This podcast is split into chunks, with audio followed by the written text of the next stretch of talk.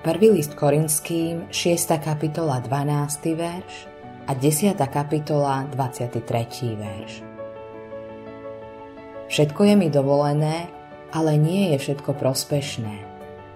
Všetko je mi dovolené, ale ja sa ničomu nedám ovládnuť.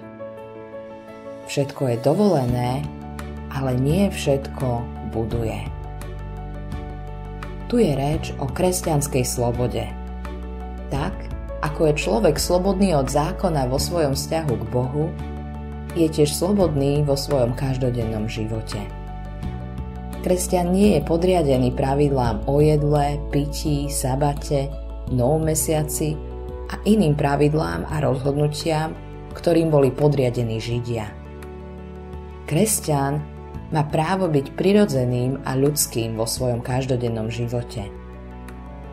Ale to neznamená slobodu k hriechu. Prirodzenému človekovi nie je daná žiadna sloboda. Je rozdiel medzi pravým ľudským a hriešným. Preto si žiaden kresťan nemôže dovoliť žiť slobodne podľa hriešných žiadostí.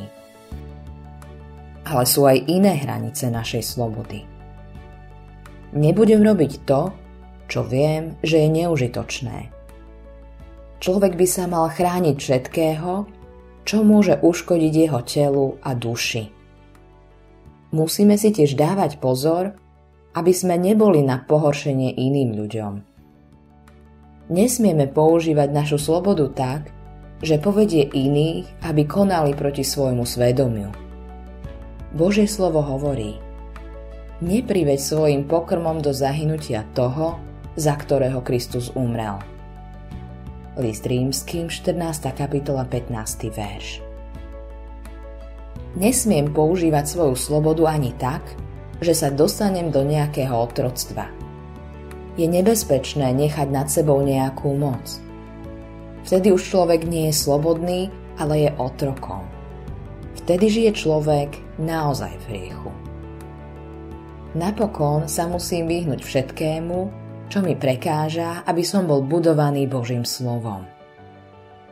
Kde sa nachádza hranica kresťanskej slobody, to najlepšie zistíme vtedy, keď položíme nasledujúcu otázku – spomalí alebo prekazí to, pred čím teraz stojím, konanie Božieho slova a Božieho ducha v mojom srdci?